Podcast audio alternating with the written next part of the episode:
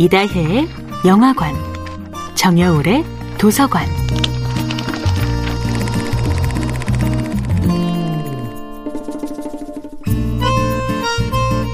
안녕하세요. 여러분과 아름답고 풍요로운 책 이야기를 나누고 있는 작가 정여울입니다.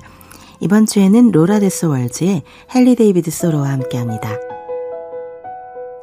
월든을 향한 소로의 여정은 순탄치 않았습니다. 1841년 헨리 데이비드 소로는 호숫가에 가서 오두막을 짓고 살겠다는 생각을 주변 사람들에게 고백하고 커다란 반대에 부딪힙니다.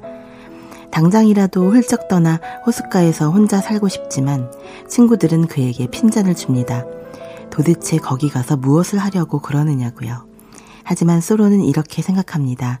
월든 호수의 봄, 여름, 가을, 겨울을 지켜보는 것만으로도 훌륭한 일이 될 수 있다고.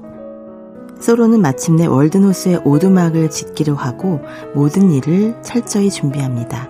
소로는 하버드 대학을 졸업한 엘리트였고 지역사회에서도 뛰어난 강연과 저술로 정평이 나 있었습니다.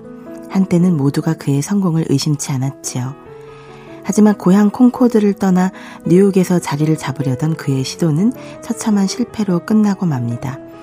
그는 뉴욕 시절의 일기에서 뉴욕의 거리 곳곳을 하루 종일 걸어도 진정으로 깨어있는 사람을 단 한 명도 만날 수 없었다고 고백합니다. 전 세계를 충격에 빠뜨린 팬데믹 사태는 사회적 거리두기라는 새로운 삶의 방식을 요구합니다. 모두가 월든처럼 오두막을 짓고 살 수는 없지만 월든처럼 복닥이는 삶과의 결별을 추구할 수는 있게 되었지요. 우리는 치열하게 경쟁하는 삶, 매일 사람들의 뒤치다거리를 하느라 가슴 찢어지는 감정 노동을 반복하는 삶으로부터 우리 자신을 보호할 권리가 있지 않을까요? 월드네 오두막에서 홀로 지낸 2년 2개월의 시간, 그동안 소로는 완전히 고립된 삶을 산 것이 아니라 내가 원하는 만큼 사람들과 거리를 둘 수 있는 자유를 실현한 것입니다.